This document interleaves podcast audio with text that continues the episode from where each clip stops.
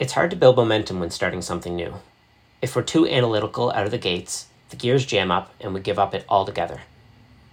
One approach to learning something is to focus on quantity rather than quality. Rather than trying to get it right, just get some reps in. Try things out, experiment, play. Don't think, don't take things so seriously. When we're in that playful state, we learn more effectively and we stay engaged. Eventually, that quality emerges.